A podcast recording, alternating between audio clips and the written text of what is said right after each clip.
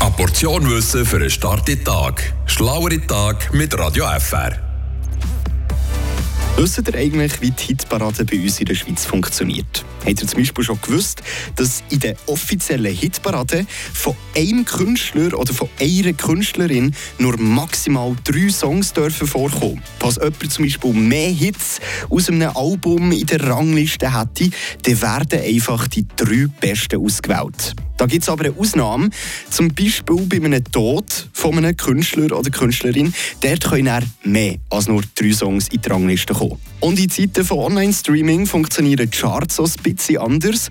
So ein einzelner Stream auf Spotify zum Beispiel, der hat ein bisschen weniger Gewicht als ein ganzes verkauftes Album. Zum Beispiel in der Form von einer CD oder ein Bundle, wo du zum Beispiel noch ein T-Shirt oder eine Tasse dazu bekommst. Die Bundles übrigens, die sind eben bei vielen Musikerinnen und Musikern beliebter denn je, weil sie zum Einzug in die Charts hm, erheblich helfen können. Weil die Albenverkäufe fast wichtiger sind und sie darum ihre jungen Fans, die CDs nur noch von den Geschichtsbüchern kennen, gleich wieder einen CD-Verkauf rauskützeln können. Weil es halt dazu noch ein T-Shirt und irgendeine Tasse gibt. Schon spannend. Frische Tag, der Radio FR Morgen.